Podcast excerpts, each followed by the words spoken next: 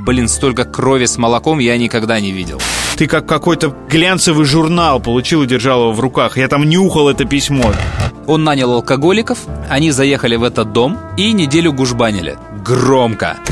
И вот моя знакомая всегда показывает на эту гостиницу, говорит, видите, что здесь происходит? Вот так уже 7 лет. А Мишка против был, и вот как-то из этого конфликт большой вырос, и что-то там Жириновский Козыреву обещал. Слушай, ну это вообще какая-то потрясающая история. Я никогда про это не слышал, даже подумать не мог, что в шахматы можно играть по переписке. Ну как что? Убили мы его, конечно.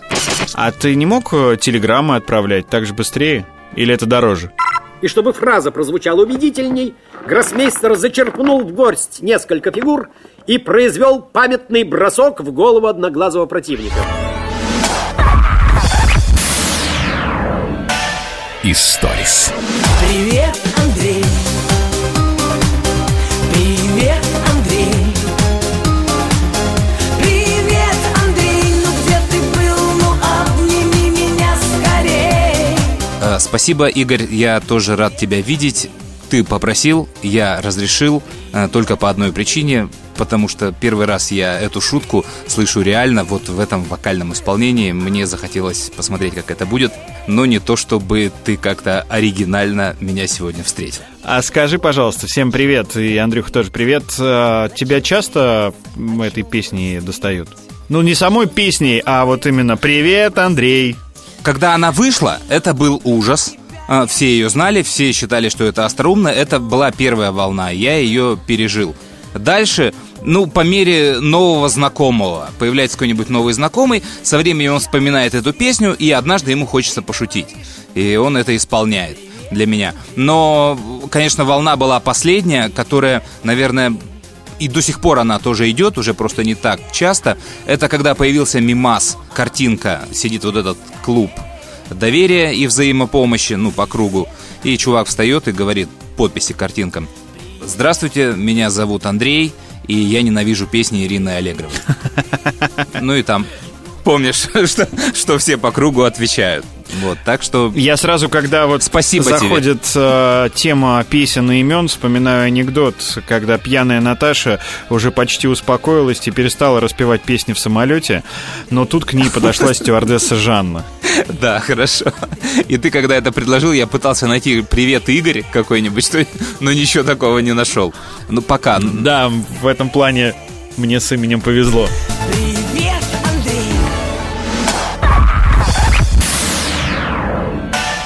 Историс. А, Слушай, сейчас вот прям открывал компьютер и вывалилась реклама живого журнала. Был, у тебя был ЖЖ? Нет, не был никогда. А, у тебя не было? А ну ты знаешь, что это такое, да? Да, конечно. Я читал, я был э, не подписан, так как у меня его не было. Я следил за многими блогерами, Ага. Но сам себе не завел. Мне казалось, что там так много нужно писать, у меня времени не было. Меня восхищает то, что он еще живет, что люди пытаются как-то его там реанимировать. Ты же знаешь, что эта история, она в Америке, например, никогда не существовала. Это такая чисто наша социальная сеть, которая только у нас пользовалась популярностью. Она умерла, она прям умерла на моих глазах, все перешли в Facebook, Twitter, ну, кто куда разбежался. И каждый вываливающийся ролик, он меня восхищает э, тем, что сеть еще существует, кто-то пытается ее реанимировать, но, блин, ребятам нужно делать что-то с промоушеном. Просто ролик, который мне вывалился сейчас, он рекламировал какого-то блогера, и тема его рассуждений была «Высоцкий, спасибо, что живой. Стоит смотреть фильм или не стоит?» Да, так у вас, ребята, ничего не получится. Это очень современная, конечно, трендовая такая. Мне просто интересно, люди, которые его придумали, они его продали или они так и возились с ним? Потому что, в принципе, на пике его популярности, ну, по крайней мере, здесь, в России, его точно можно было красиво и дорого продать. Успели ли они, додумались ли, или так и возятся с ним? Нет. Потому что я помню всех этих топовых блогеров, э, я помню их там встречи, тусовки, да, из живого журнала мы узнавали новости, там всякие разные скандальные статьи публиковались. Я просто помню, как моя коллега Оля Максимова еще в бытность Шизгара Шоу завела себе живой журнал, и как она радовалась, э, когда стала тысячником. Вот это выражение, понятие тысячник, то есть ты, значит, уже Тысячник, да-да-да. звездный какой-то блогер. Потом э, появились э, блоги у других э, наших коллег, но вот Воля был, по-моему, больше всех из ведущих нашего радио. Да, у меня есть там даже два аккаунта. Один, который, когда все люди завели аккаунты в живых журналах, и ты же помнишь, это, кстати, на нашем радио было, они сидели в ньюсруме, спина к спине, и между собой общались в этом живом журнале. Писали друг другу комментарии, за что я их всех презирал. Вот этот пластиковый мир. И я говорю, да я никогда себе не буду заводить. И у меня аккаунт там появился, наша подруга Маша, просто завела мне, и, а, еще я их спрашивал, почему у вас всех ники, там, ну, нельзя ли там, что ли, имя свое э, завести, почему, почему обязательно должен быть Айвенга или Wild Wild West какой-то, и наша подруга Маша завела мне этот живой журнал с ником Wild Wild West, чтобы я мог читать ее подзамочные посты. И вот так вот у меня появился живой журнал. А потом я открыл второй для своей поддержки программы Soundtrack. Туда было удобно выкладывать эфиры и анонсы. Ну и, в общем, лет 10 назад умер и один, и второй, по-моему, аккаунт. Я пугаюсь сейчас, когда, знаешь, в поисковике по какому-то запросу а, выпадает ссылка на живой журнал, и там какое-то расследование, статья и так далее. А у тебя выпадает? Да, у меня иногда выпадает. Потому что, мне кажется, это последняя была соцсеть, которая выходила в поиске Яндексов и Гуглов. То есть там даже раздел был в блогах. И реально, ты когда искал какую-то информацию, ты чаще всего мог найти какой-то разгон в живом журнале, это очень помогало. А сейчас же не вываливаются результаты поиска в Фейсбуке. Соцсети исключены из поисковых запросов, если ты не специально там через название сайта задаешь это очень сложным путем. И мне этого жутко не хватает. А у тебя одноклассники есть сейчас? Да. Я там зарегистрирован давно но туда не заходил уже тоже очень давно. Мне иногда Mail.ru, знаешь, присылает у кого-то день рождения, не знаю, как они выборочно это делают, потому что я уже отписался от всех рассылок, но иногда падает мне в Одноклассниках, что у кого-то день рождения, там не забудьте поздравить. Не-не-не, я э, реанимировал этот аккаунт в Одноклассниках, когда стал выкладывать историс. Я решил тоже туда выкладывать, потому что YouTube удобно предлагает, типа, сделайте перепост. И я стал делать перепост, и я просто утонул в вопросах, Андрей, почему у меня не играет это видео? И реально люди присылают скрины, что они пытаются это видео запустить, а оно не играет. Именно в Одноклассниках? Да, у меня играет, я не знаю, как помочь людям, но запросов таких много. Сейчас, знаешь, когда в интернете фильм ищешь или сериал, э, одноклассники одними из первых э, предлагают видео. Я не знаю, Серьезно? как они да, размещают э, у себя это, но там и сериалы, и фильмы, причем в прекрасном качестве. Вот набери там любой сериал популярный сейчас и зайди, ну, в Яндексе, например, и зайди в раздел «Видео». Что, и чики есть? А, не знаю насчет чик э, твоих любимых и нелюбимых, а вот э, остальные фильмы, сериалы я там находил. Посмотрим. Дай всем счастьечко, дай здоровечко, дай им боженька, дай немножечко, дай всем родичам, дай ну что же ты, хоть по-малому, хоть тихонечко. Историс. У меня знакомый, а, я не, я не думал, что сейчас это работает в современном мире, я помню такие истории в 90-х, а, ему нужно было продать дом. Кризис, все дела, там банкротство, и э, он продавал дом в таком ну, поселок не поселок, на берегу озера, там с рыбалкой, с купанием.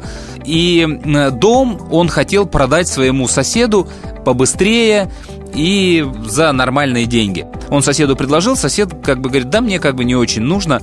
Он говорит, ну хорошо, я продам типа вот другим, у меня есть другое предложение. Он нанял алкоголиков, они заехали в этот дом и неделю гужбанили. Громко там с матом, перематом, с этими. И через неделю этот сосед реально нашел хозяина, говорит, слушай, давай ты мне продашь, я тебе даже вот накину денег, и он реально купил этот дом, просто чтобы вот эти люди вот тут не жили.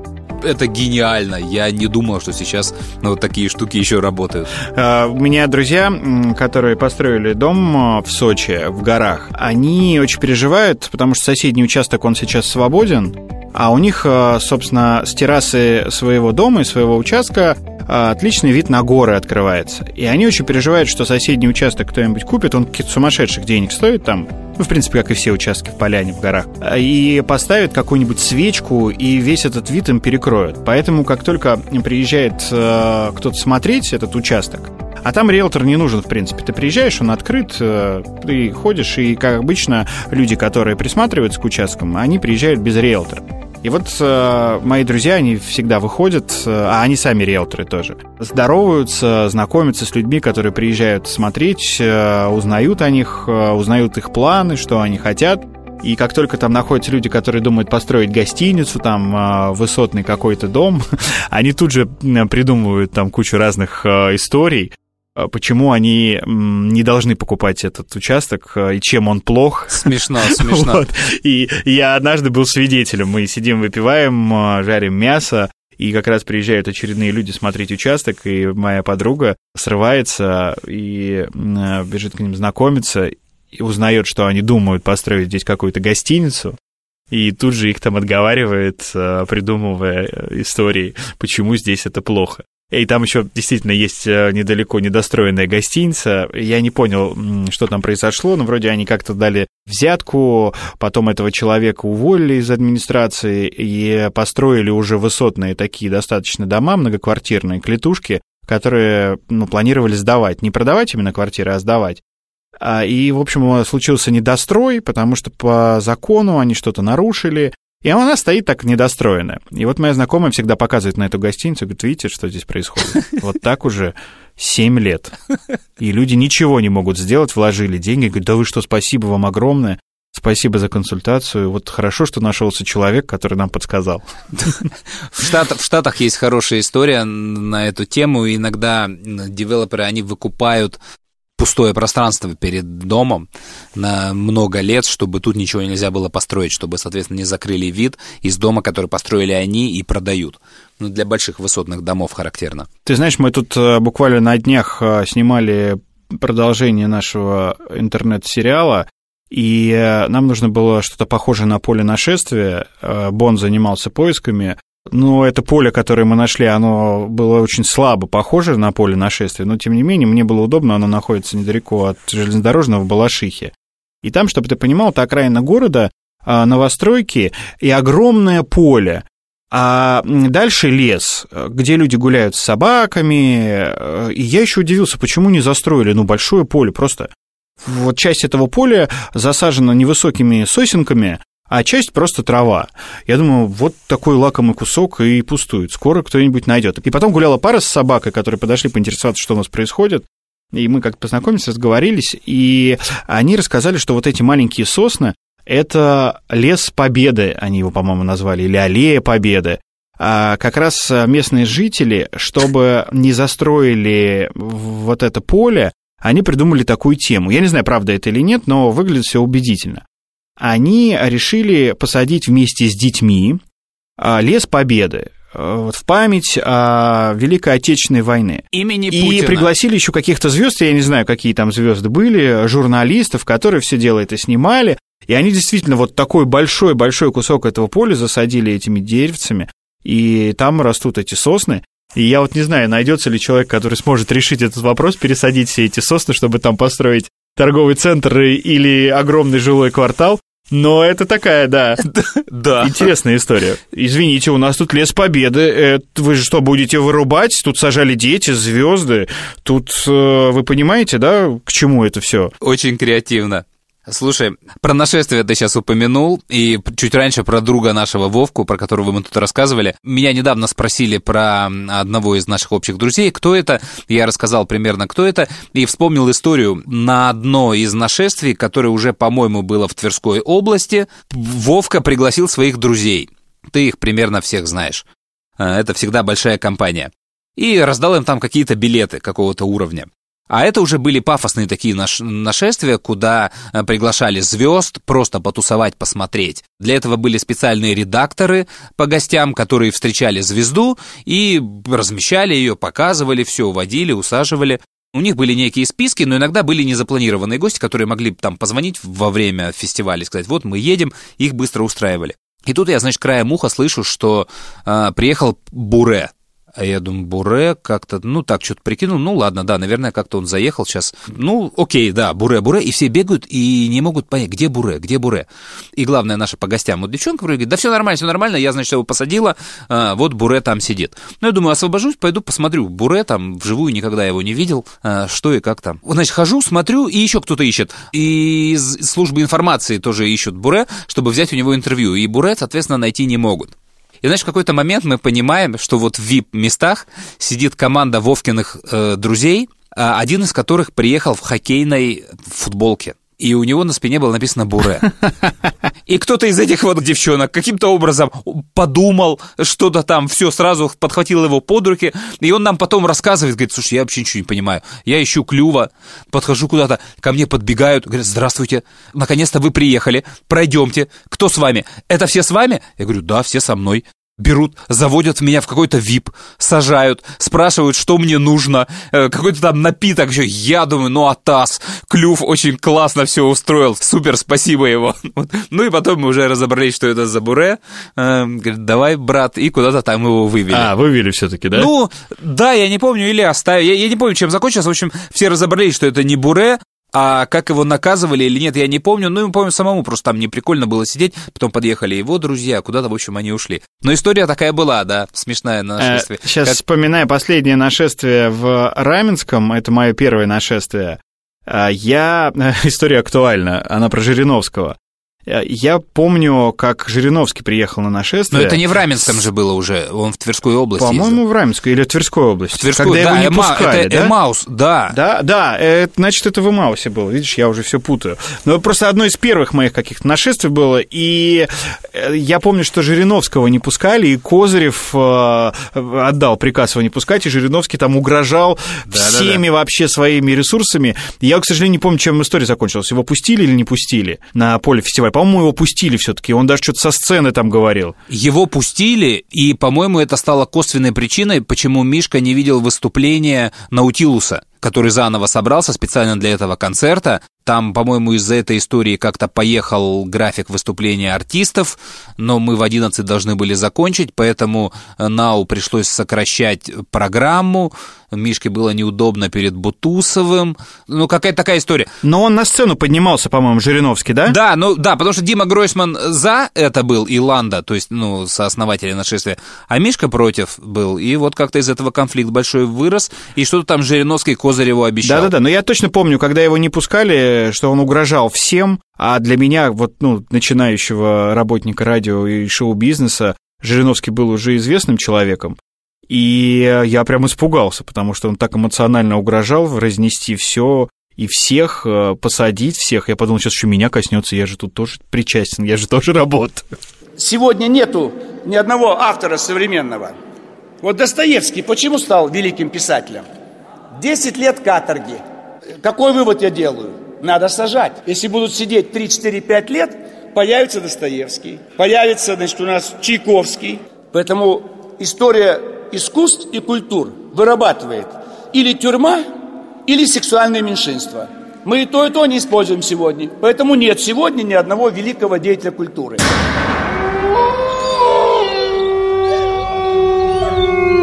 Кладбище домашних животных. Давно не было рубрики «Кладбище домашних животных», и у меня сегодня такая маленькая история, причем она еще не состоялась. Клиент еще жив, но он скоро, видимо, доедет. Потому что у меня, у дедушки на даче много живности, куры, гуси, козы и собаки в том числе. И есть один такой ненормальный песик, он довольно молодой, но самый такой шебутной. И буквально вот на днях мы прокололись и не развели пасущихся коз и собак. Они должны отдельно гулять, потому что, ну вот, у молодых какая-то дурость есть. И вот коз не забрали, выскочил этот тупорылый песик шебутной от веселья. И то ли он молочка захотел попить, то ли он э, поздороваться захотел с этой козой нашей дойной. Он прибежал и укусил ее за вымя. Причем за вымя вот, вот вверху в самом. То есть не за соски, а вот где оно там начинается. У основания. Да, да, блин, столько крови с молоком я никогда не видел. А, ничего себе. Прям так серьезно укусил? Да, ну он прям как... Он, видимо, попить и пожрать сразу хотел. И мы ее лечим. не мы, Ветеринар? люди ее лечат, да, что-то там подшивают, зашивают, но она такая уже никакая практически и молока не дает, и, ну, видимо, придется есть ее или я не знаю, что там делают с козами. По поводу кладбища домашних животных, э, мы тут ездили на съемки в Балашиху. Там есть э, ну, такой загородный клуб, э, очень известный. И по дороге там, ну, как сказал Бон, мой коллега, кладбище домашних животных, какое-то самое большое в Подмосковье. И мы, значит, едем, поворачиваем, э, собственно, на указатели, и вот где-то здесь должно быть кладбище домашних животных, а потом там через несколько километров, собственно, тот загородный клуб. И Бон смотрит в окно и возмущается. Ничего себе, какое огромное кладбище. Смотри, животным даже памятники ставят, и вот смотри фотографии. И мы ближе подъезжаем, а это, ну, обычное людское кладбище. А кладбище домашних животных мы так и не нашли. Не то чтобы мы их искали, но просто Бон говорит, мы сейчас будем его проезжать, и ты увидишь, какое огромное кладбище и сколько там э, всего находится. А вы сняли это? Не, мы это не снимали, но просто было забавно. Знаешь, мы подъезжаем, подъезжаем, и я еще думаю, ну, вряд ли это кладбище домашних животных, венки такие, ну, классическое вот кладбище огромное, с памятниками старыми, новыми и так далее. Люди ходят. э, Раз уж мы про кладбище договорили, тогда последняя история, она меня просто догнала, и она меня всегда в жизни вот потрясала. Ты же знаешь вот эти истории, читал где-то и вряд ли в них верил, когда человек в гараже загнал машину, не заглушил ее, грелся и задохнулся. Ну, я знал и верил, потому что песня «Смысловые галлюцинации» была написана по мотивам этих историй, когда в Екатеринбурге повально умирали люди, которые грелись в гараже парочками. Слушай, это кавер-версия на песню группы Nautilus Pompilius. Э, Источника я не знаю, хотя похоже то, что ты говоришь. Но вот я не помню, то ли Бутусов, то ли Буба об этом рассказывал, я посмотрю, да. Но то, что это имело место быть, и написана была песня по мотивам вот этих э, печальных событий, это факт. Да, но, но просто ты когда слушаешь, и в жизни ты же миллион раз эту историю слышал, и тебе же не придет в голову, наверное, это сделать. Но, наверное, не придет. И тут у меня вот выяснилось, что у меня друг детства, э, ну вот попался на этой истории с девчонкой, классика, все в машине. Причем этот человек, мы ну, жили в одном дворе, и это был единственный человек, у которого мне сложно было выиграть в шахматы. Постоянно были турниры, э, я выигрывал у всех, и вот был этот человек, Ванька, мне с ним сложно, то есть у нас так 50 на 50, то есть если начинался турнир, я понимал, что у меня самое сложное будет вот партия с ним. Довольно умный был человек, он и учился там прекрасно, но мы не виделись лет... Я, кстати, не помню, в каком году это все случилось, но я думаю, лет 15-20 мы не виделись, то есть мы расстались в начале 90-х, где-то он уехал. Что там произошло с человеком, как меняется жизнь, я не знаю, всякое бывает. Но вот, конечно, когда прилетает такая история, и ты прям вообще в нее не веришь. То есть, ну, столько про это было рассказано. Ну, ну, по-моему, все уже знают, и все равно снова и снова люди попадаются на эту историю. Блин, ну как же так? Прям, как, не знаю, символ России. Я только сейчас понял, что ты очень здорово попал, потому что Ванька погиб именно в Екатеринбурге. И что важно, эта история связана с нами, потому что сестра этого моего друга, Вани, она как раз привезла нам из Екатеринбурга подарки от слушателей Историс, футболки какие-то тебе и мне. Но я вот сейчас не могу найти время, чтобы с ней встретиться и эти подарки забрать. Ой, как круто все завязалось.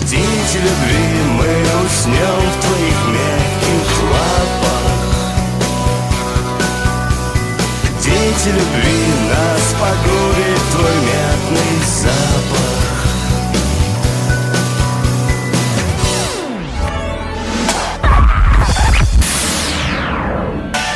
Историс.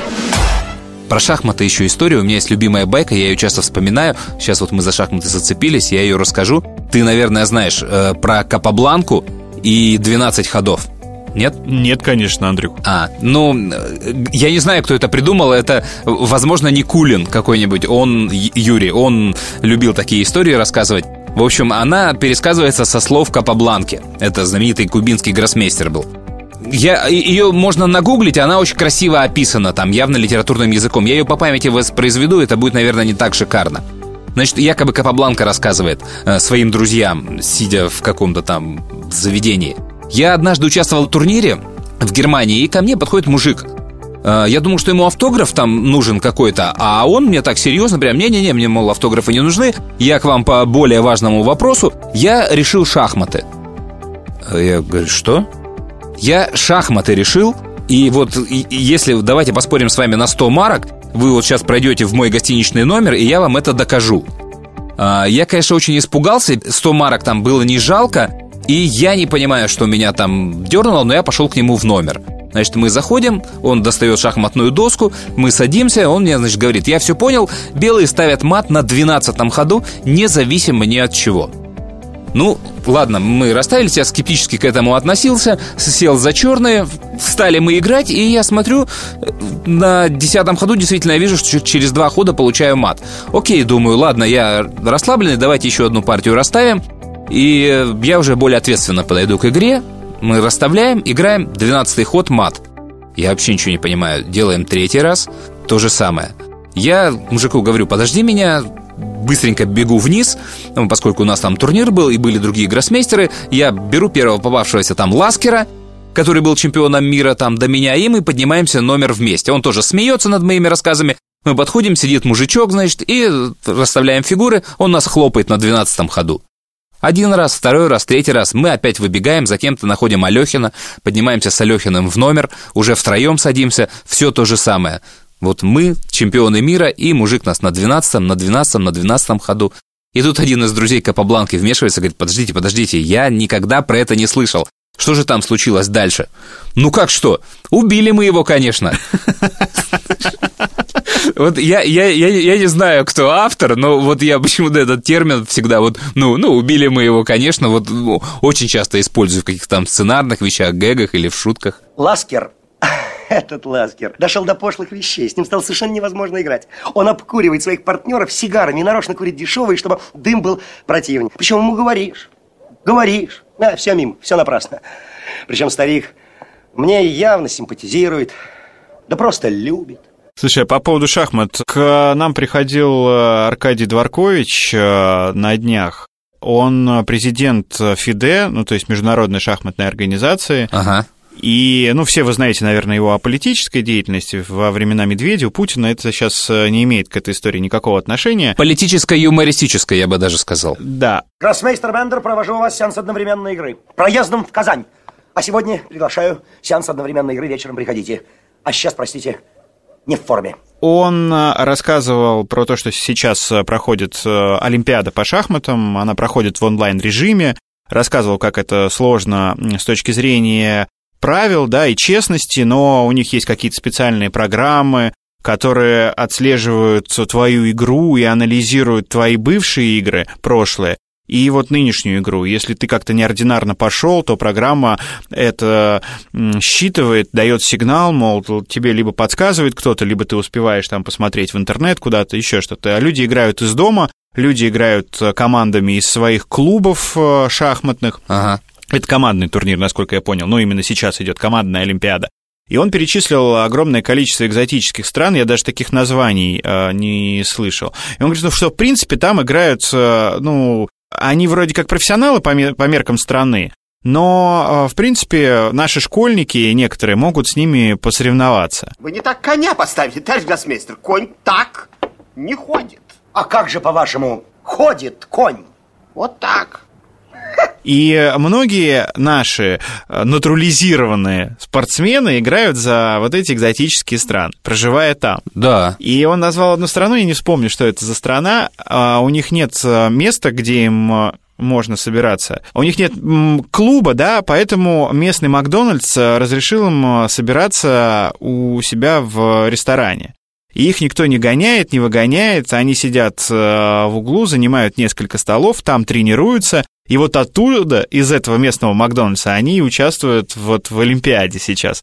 И Дворкович рассказывал, что когда э, он соберется в эту страну, а он очень хочет ее посетить, и как президент э, ФИДЕ, шахматной организации, и в принципе как турист, он говорит, я обязательно зайду в этот Макдональдс, потому что там постоянно собираются шахматисты. Шахматный клуб четырех коней, а? Или красный эншпиль. Кто за переименование? Попрошу поднять руки. Принято единогласно прекрасно. Шахматы, а? Да знаете ли вы, что такое шашки, бррр, шахматы. Мы за эфиром у него спросили, а ну, есть ли понятие допинга в шахматах? Он говорит, что, ну, как такового понятия допинг не существует. И, в принципе, есть какие-то прописанные там а, вещи, но, в принципе, э, никто за этим не следит. Я спрашиваю, второй вопрос мой, а вот бывают пьющие шахматисты? Он говорит, ой, конечно, сплошь и рядом. Очень часто на международных турнирах вот такие как раз люди, они засыпают просто во время игры. Просто сидя вот перед доской, бах, и заснули. И, говорит, мы раньше, когда в шахматы играли, э, может быть, это сейчас продолжается, он как-то тактично обошел эту тему, но всегда там 100-150 грамм э, коньяка, чтобы расслабиться, взбодриться перед э, игрой, всегда закидывали. Важнее допинга в шахматах это читерство. То есть э, подсказки. Да, он тоже об этом рассказывал. Выходы в туалет, миллион интереснейших историй есть. Я как бы на будущее попытаюсь, наверное, пару штук вспомнить, что-нибудь расскажу из истории. У него же папа у Дворковича, он был какой-то известный, можно погуглить, э, шахматный судья. И он был, по-моему, в команде был на Каспарова, по-моему, он был в команде Каспарова, то ли тренировал его вот в том легендарном ага. противостоянии. С Карповым. Да, с Карповым. И еще он а, рассказывал интересную историю. Я у него спросил про спонсорство. Он говорит, что очень тяжело, конечно, шахматов найти спонсора. Спонсируют, э, собственно, наши компании. Там «Газпром», э, «Роснефть», по-моему, «РЖД». И что меня больше всего поразило, Ханты-Мансийский автономный округ. Ну... Вот.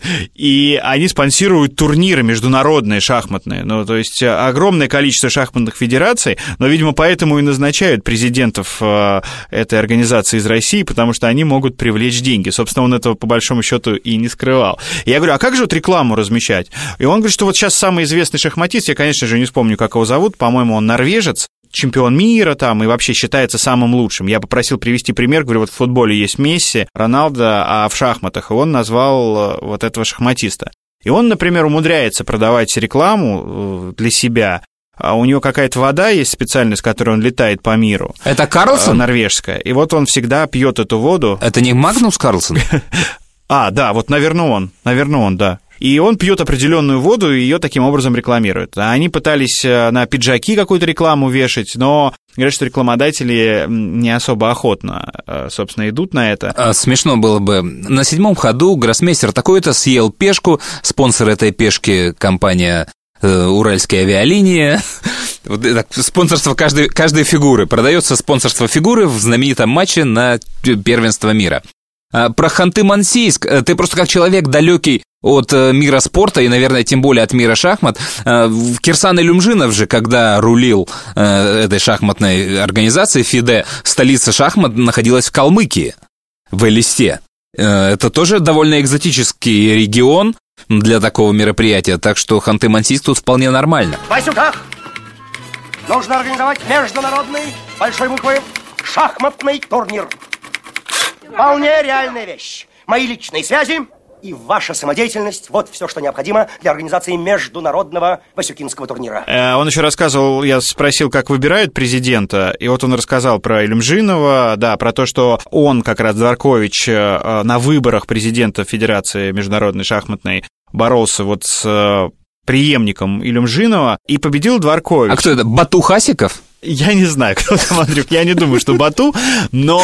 Нет, а, судя, я... нет подожди, судя из Илюмжинова Дворковича, там именно такие были президенты. Бату Хасиков, Дегтярев, которого отправили потом в Хабаровск, то есть какие-то такие, и, возможно, Александр Невский, актер. То есть вот такой пул вполне был на, на эту должность. Я просто за эфиром с ним, когда эту тему обсуждал, тоже говорю, ну, наверное, во всех э, федерациях, а все голосуют, да, каждая федерация голосует за кандидатов и выбирает президента. А, я думаю, там сидят люди, которые только бы не меня, только бы не меня, только бы не меня. Где я буду искать деньги, где я буду искать деньги? И Сангаджи Тарбаев.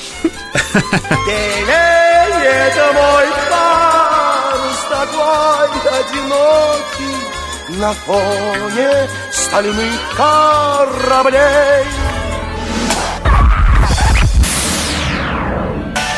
Историс. Про эти шахматы, блин, тут вообще бесконечно можно, э, целый подкаст можно посвятить этой истории. Я же играл в шахматы по переписке. То есть вот в той бурной молодости, когда я был шахматист э, в Советском Союзе, у нас была очень популярна эта история шахматы по переписке. И это трэш. Подожди, письмами? Да, ты... То есть вот- один ход, одно письмо. Один ход, одно письмо. Все, у тебя начинается турнир, ты играешь шестью досками, ты заводишь шесть папок. А, Такие папки, как раньше были. То есть ты раскладываешь, куда ты будешь вкладывать все открытки с полученными ходами и копии своих, которые ты отправил. Все, шесть досок это шесть городов. Я играл э, по союзу даже. Слушай, ну это вообще какая-то потрясающая история. Я никогда про это не слышал, даже подумать не мог, что в шахматы можно играть по переписке. Ты вкладываешь в конверт, да, привет, там все, Е2, Е4. И отправляешь. И сколько А, оно идет? Ну, неделю туда твой ход и неделю обратно ответ примерно. Ну, то есть ход у тебя занимал один-две недели. Да, где-то так. Причем отдавалось время, и все это сверялось по штемпелю на открытке или на письме. То есть вот отправил такого-то числа, принял такого-то числа. Эти штампы, они всегда ставятся на почтах. И именно они были отчетным сигналом. То есть ты получил какого-то 23-го, делаешь отметку, что ты получил 23 августа письмо, и у тебя три дня, по-моему, я не помню точно, какое-то время на ответный ход.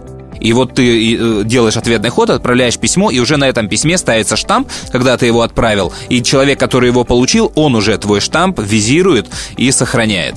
Подожди, и сколько одна партия занимала? Полгода можно было легко играть. Там есть некий процесс, который ускоряет эту историю. Э, Когда ты разыгрываешь э, дебют, раз, два, там, три хода сделал, э, в какой-то момент становится понятно, какой дебют ты разыгрываешь, и ты можешь написать, что предлагаю, то есть ты делаешь свой ход, а дальше ты пишешь предлагаю, если ты так, то я так. А если ты так, то я так. Мог 3-4 хода вот так вот расписать, и если человек принимал какой-то из этих вариантов, то это был хороший прогресс. То есть ты за одно письмо мог делать 3-4 хода. Только что на этом месте стояла моя ладья. А теперь ее уже нет. Нет, значит, и не было. А куда же она девалась? Вы ее выиграли? Выиграл. На каком ходу? На пятнадцатом. Товарищи, у меня все ходы записаны. Контора пишет. Это возмутительно! Отдайте мою ладью! А ты не мог э, телеграммы отправлять так же быстрее? Или это дороже? Ну, это, наверное, дороже было, но вот мы только письмами пересылали. Крутая история, Андрюх, прям. Понимаешь, как игра идет? То есть я же брал этот конверт и приходил в свой шахматный клуб. А, У нас была разложена эта партия, и весь шахматный клуб, включая преподавателей, значит, мы начинали разбирать, как нам дальше сыграть. Какой ход нам сделать? И, значит, мы туда отправляли вот это письмо. И я уверен, там садился точно такой же клуб, они точно так же разбирали это и точно так же нам отправляли. Я не знаю, это, это очень сюрреалистическая история. Причем я, по-моему, даже какой-то разряд получил юношеский вот из-за того, что я в каком-то таком союзном первенстве участвовал. Круто, очень. Да. Очень. Э, Очень много было этих переписок же в то время письмами. И уже не на фоне шахмат, а просто у меня завелась переписка с человеком в Америке, какой-то американский друг. Кто-то в школе где-то там или мама где-то добыла. Говорит, вот тебе адрес, это мальчик в Америке, он будет э, с тобой переписываться. Ну нифига себе, подумал я. Обложился словарями, достал учебники английского и написал человеку письмо там «Dear Mike». Там, дорогой Майк, меня зовут Андрей, мне столько-то лет, у меня есть брат, мама, папа, я учусь в школе, живу там-то, там-то. Страницы 4, знаешь, я ему написал. И отправил письмо. Через там месяц мне приходит ответ. Hi, Andy. How are you? I am fine. Подожди. Как тебе на прошлой неделе Доджерсы против Рейнджеров? В четвертом энде Спаркси сделал отличный тачдаун. Согласен? Бай. Это какой-то, знаешь, 87-й год. Я ничего, какие доджеры, какой там спайси, что имеет в виду человек. Я даже не понял, что это был, то ли бейсбол, то ли американский футбол, то ли еще что-то. И я взял э, этот письмо, короче, написал, дорогой Майк, пошел бы ты нахуй. И отправил ему. По-русски? Ну, я не помню уже, как, да. Может быть, нас с тех пор американцы не любят? Наверное. Вот так закончилась моя дружба по переписке. Ты когда начал рассказывать, я подумал, что это какая-то была подстава, и мама для того, чтобы ты учил э, язык, просила там соседа с тобой, условно говоря, общаться, и э, он тебе отвечал. Не, Но нет. потом подумал, что нужно же знать адрес, там конверты отличались, печати, штампы. Я помню, получил из-за границы, не помню, как я вышел на этого человека, но тоже письмо, и когда у нас были конверты такие стандартные, у них были вот как сейчас такие европейского образца вытянутые. Э, И там, ну, естественно, а- Да-да-да-да-да. авиапочта еще была, какие-то штампы. Ну, то есть ты как какой-то глянцевый журнал получил и держал его в руках. Я Конечно. там нюхал это письмо, знаешь. Это были какие-то Да. потрясающие воспоминания и ощущения. Да ты что, я когда получил этот конверт и достал его из ящика американский, это как я тряс его и думал оттуда, не знаю, автомобиль вывалится, какой-нибудь видеомагнитофон, э, компьютер, я не знаю, что там, что нас тогда восхищало, жвачки как минимум хотелось, вот, а оттуда выпал листок, на котором было ровно пять предложений. Привет, и как тебе американский футбол? Последняя игра конкретно. Я очень любил переписку, но так как э, мне особо не с кем было переписываться, я не знаю, у нас был телефон дома, и, допустим, со своими двоюродными братьями, с которыми я общался, я жил в Брянске в военном городке, а они в Курске, там, в поселке, я с ними по телефону мог общаться, у них тоже был дома телефон. Ну, и не знаю, как-то пацаны, мне кажется, не очень переписывались. Ну, мне тогда казалось. И у нас в Брянске была такая газета, давным-давно она появилась, называлась она «Привет».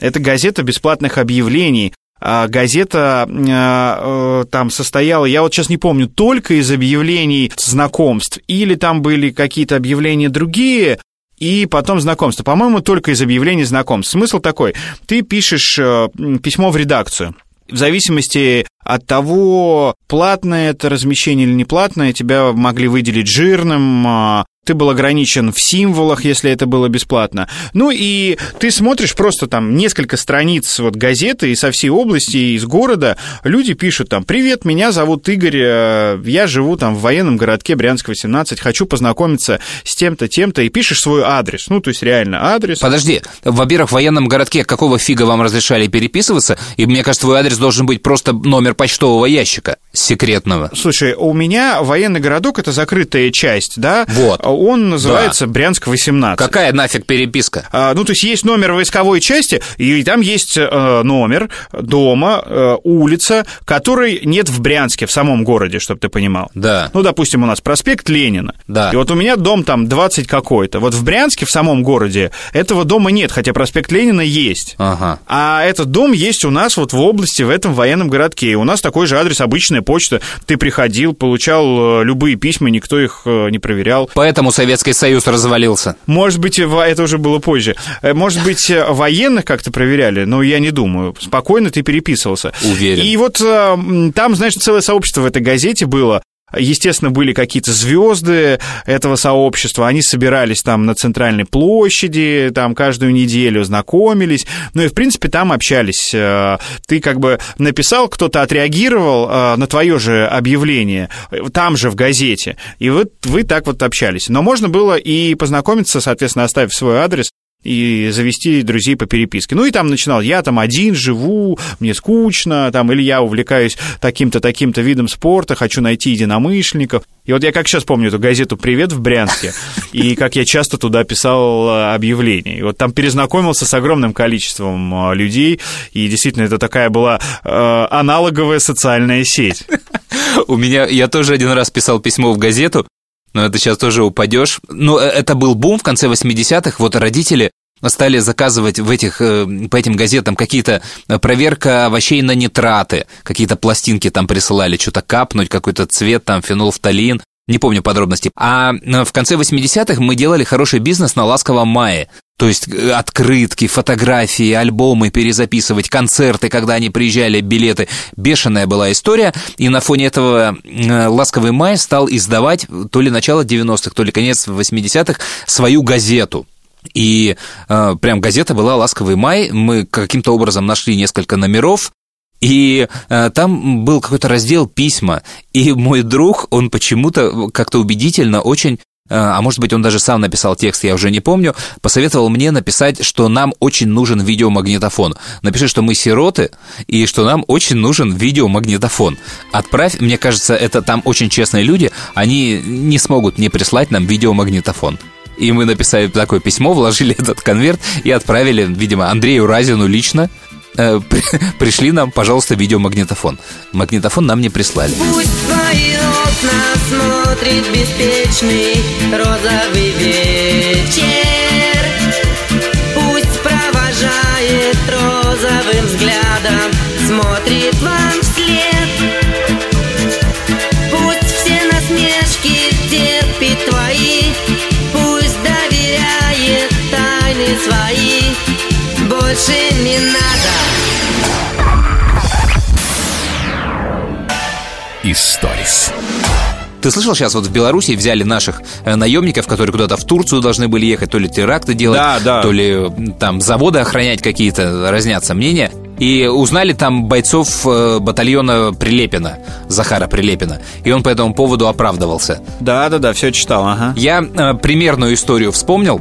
Э, Поскольку она имеет отношение к разведчикам, я сейчас буду максимально э, прятать э, человека и буду рассказывать медленно, чтобы не, не проговориться, чтобы никого не арестовали. Мы в десятых годах работали э, с девчонкой, которая была потомственным КГБшником. То есть, я так понимаю, ее дед был КГБшник, его братья были КГБшниками, их дети были КГБшниками, и внуки, то есть там все вот работают в этой системе, а она каким-то образом нет. Хотя, может быть, и да, но я просто этого не знаю. Не знал, не суть. Э, Мы не поддерживаем уже отношения давно. И у них был некий то ли деревня, то ли участки дачные. В общем, какой-то городок, где получили дачи все сотрудники. Соответственно, КГБ, позже, может быть, ФСБ, э, не знаю. И каким-то образом, что странно для такой организации, э, у них возникли территориальные проблемы. То есть кто-то стал претендовать на эти участки, доказывать, что это все незаконно, и, в общем, эту проблему нужно было решать.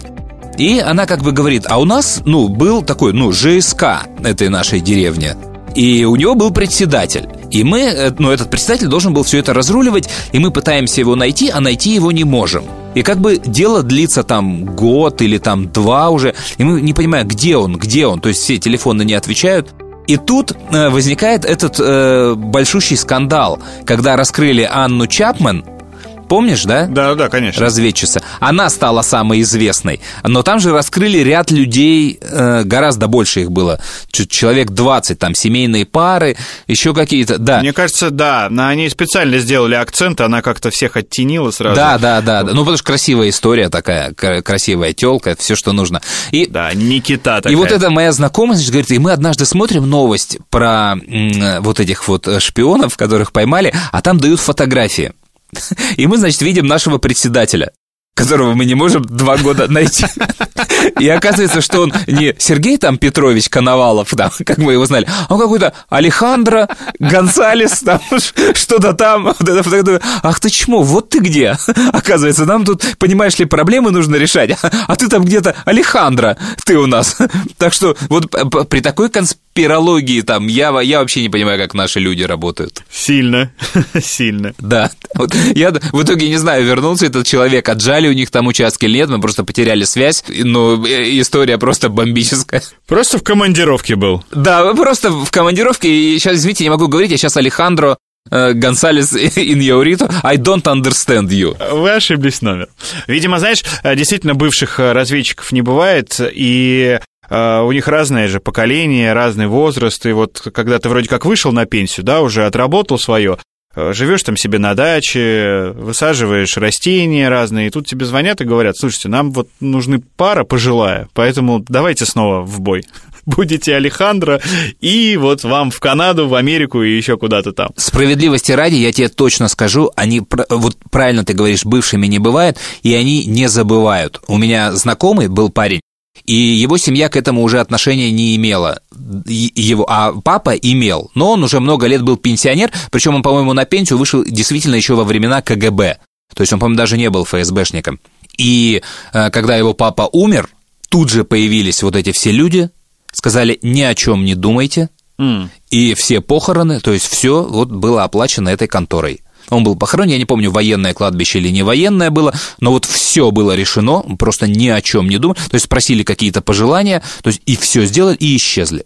Как бы, и больше мы этих людей не видели. Красиво. Вот. Да, такие истории я знаю еще про МЧС, но они прямо работают в современном, в текущем времени, потому что у меня у дочки, э, она в детский сад ходила с э, близнецами, с ребятами, у которых папа был МЧСник, и он разбился при тушении пожаров, я не помню где, и погиб, и вот МЧСники э, из отряда, из этого, из академии вот этой МЧС, я не знаю кто, они следят за этими пацанами до сих пор, и они для этих пацанов при школе организовали МЧС-класс. То есть э, есть э, класс с уклоном на МЧС, и вполне возможно они станут МЧСниками. Просто под этих вот парней. Так что вот так вот круто работают ребята. Да, интересно, везде бы так. Историс. Смотри, я тут, раскапывая почту, как-то в одном из выпусков я тебе показывал письма на Радио России. Помнишь, да? Да, ты показывал и рассказывал о них. Да, да. И нашел письмо, у нас хоть рубрику уже заводи, письма. Нашел письмо из вот этого рубежа, когда с нашего радио нас уволили, всех новое руководство пришло, и вскоре после того, когда мы все ушли, и Миша Козырев, у вас у всех в почту попадало некое стихотворение. Э, Никто не знал, кто его написал, э, хотя был очевиден вроде автор, но были сомнения, в том числе подозревали и меня. Но это очень круто было для меня. Ты получал это письмо, нет? Стихотворение, ты знаешь? Нет, нет, я не получал. Ты не знаешь его. А, ладно, я тебе тогда его сейчас прочитаю. Тут важны несколько вводных. То есть, когда Мишу Козырева уволили, на его место назначили в прошлом его хорошего друга Мишу Зотова, который занимался маркетологическими исследованиями. Песни, форматы, программы и все такое. И Миша Козырев сильно на этот факт обиделся. И, по-моему, они до сих пор не помирились, хотя Зотова в тот момент поддержала куча людей, с которыми Миша Козырев теперь снова друг, что очень забавно. Ну и Спартаковская – это то место, где в 2005 году находился офис нашего радио. Итак, стих. На Спартаковской рассвет. Вот знакомый кабинет. Только в кабинете том все не так. Там за столом Миша Зотов восседает. На двери теперь сверкает обновленная скрижаль. Гендиректор Зотов. Жаль. Думу думает, томится. Надо бы осведомиться, что там думает народ. Как реформа нынче прет. Не решит ли, так сказать, чернь директора признать? Ноутбук он достает и вопросы задает. Яль на свете всех милее, всех хитрее и умнее. Я-то наша все же спас. Ну, уволил пару раз. Это все формальность, малость.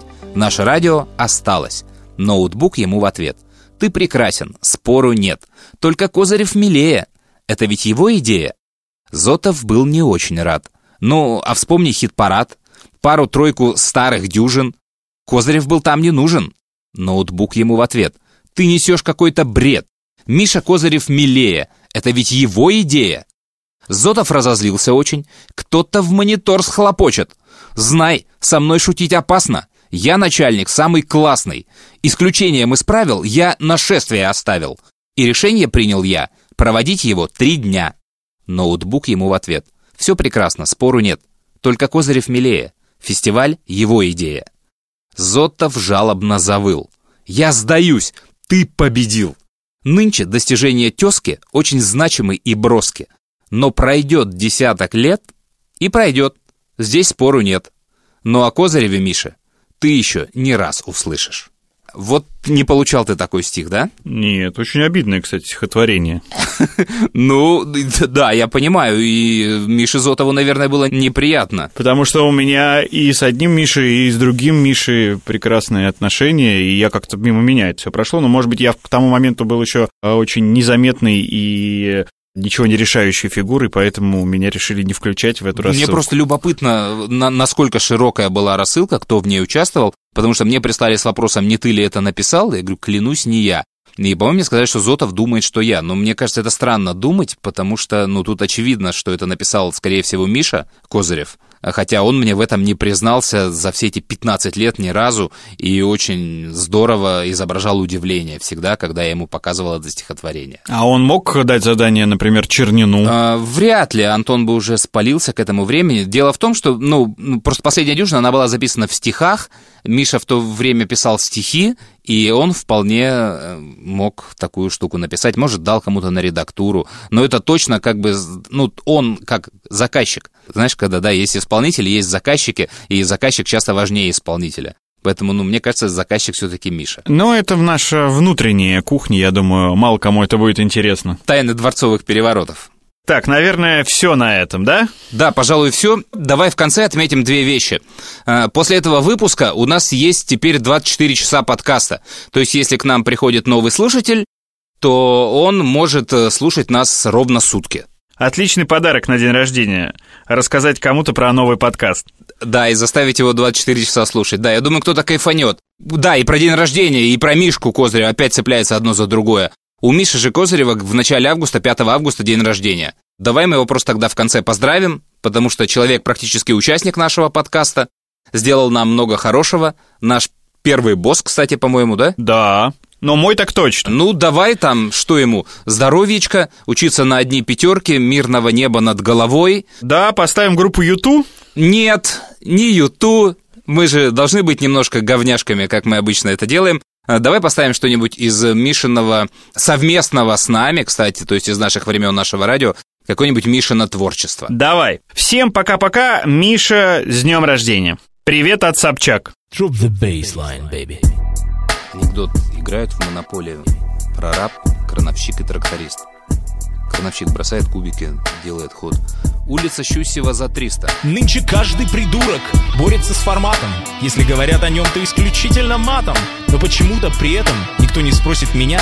Зачем же нужен формат, если это такая фигня? Отвечаю, каждый день ко мне приносят дисков пачки. Там нет не то что откровений, но даже качественной жвачки. Я уж не говорю о самородках, типа той же Земфиры, но не могу ж я только ей забивать свои эфиры.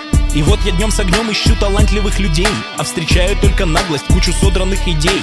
Зачем у Бога просить вдохновения глотка, раз так просто косить под Шевчука или Горшка? Типа я альтернативщик, потому что это клево. Только музыка и тексты, как у Наташи Королевой. Наши образы банальны, наша лирика пуста. Только, плиз, допустите нашу супергруппу до плейлиста. А еще есть журналисты, особая статья. Ни в музыке, ни в радио не петрят ни ху... Но им тоже смерть как хочется, ну что-нибудь дозначить. Но перья так заточены, что могут лишь свинячить. От злобы задыхаясь в тщетном поиске идей, по очеркам ползут отары деловых блядей. Не парьтесь и не тявкайте, ведь истина проста. Лишь время нас рассудит, все расставить на места. А ведь талантливым людям формат не помеха. Но я смотрю на остальных и угораю я от смеха. Мол, все на радио козлы, а я умнее и современней. И вообще я выше звезд и круче теста для пельменей. Послушай-ка, чувак, ты от зазнайства подлечись. Потом возьми гитару и аккордом научись. Родишь крутую песню, приноси, я буду рад. Но, Но если гонишь порожняк, то уж формат не виноват.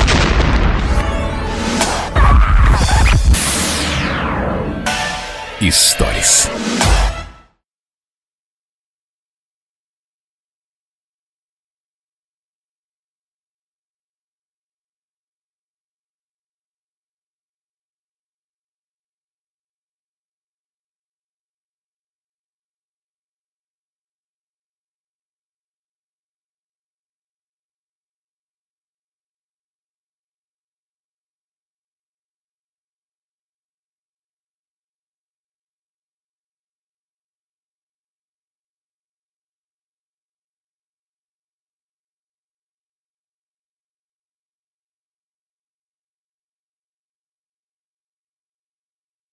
Я вчера это зашел э, в Яндекс Музыку и там подкаст недели. Я открываю и там типа мы на первом месте. Я такой ебать охуенно думаю, сейчас тебе скину. Потом думаю, так это он мне мою подборку, наверное, предлагает.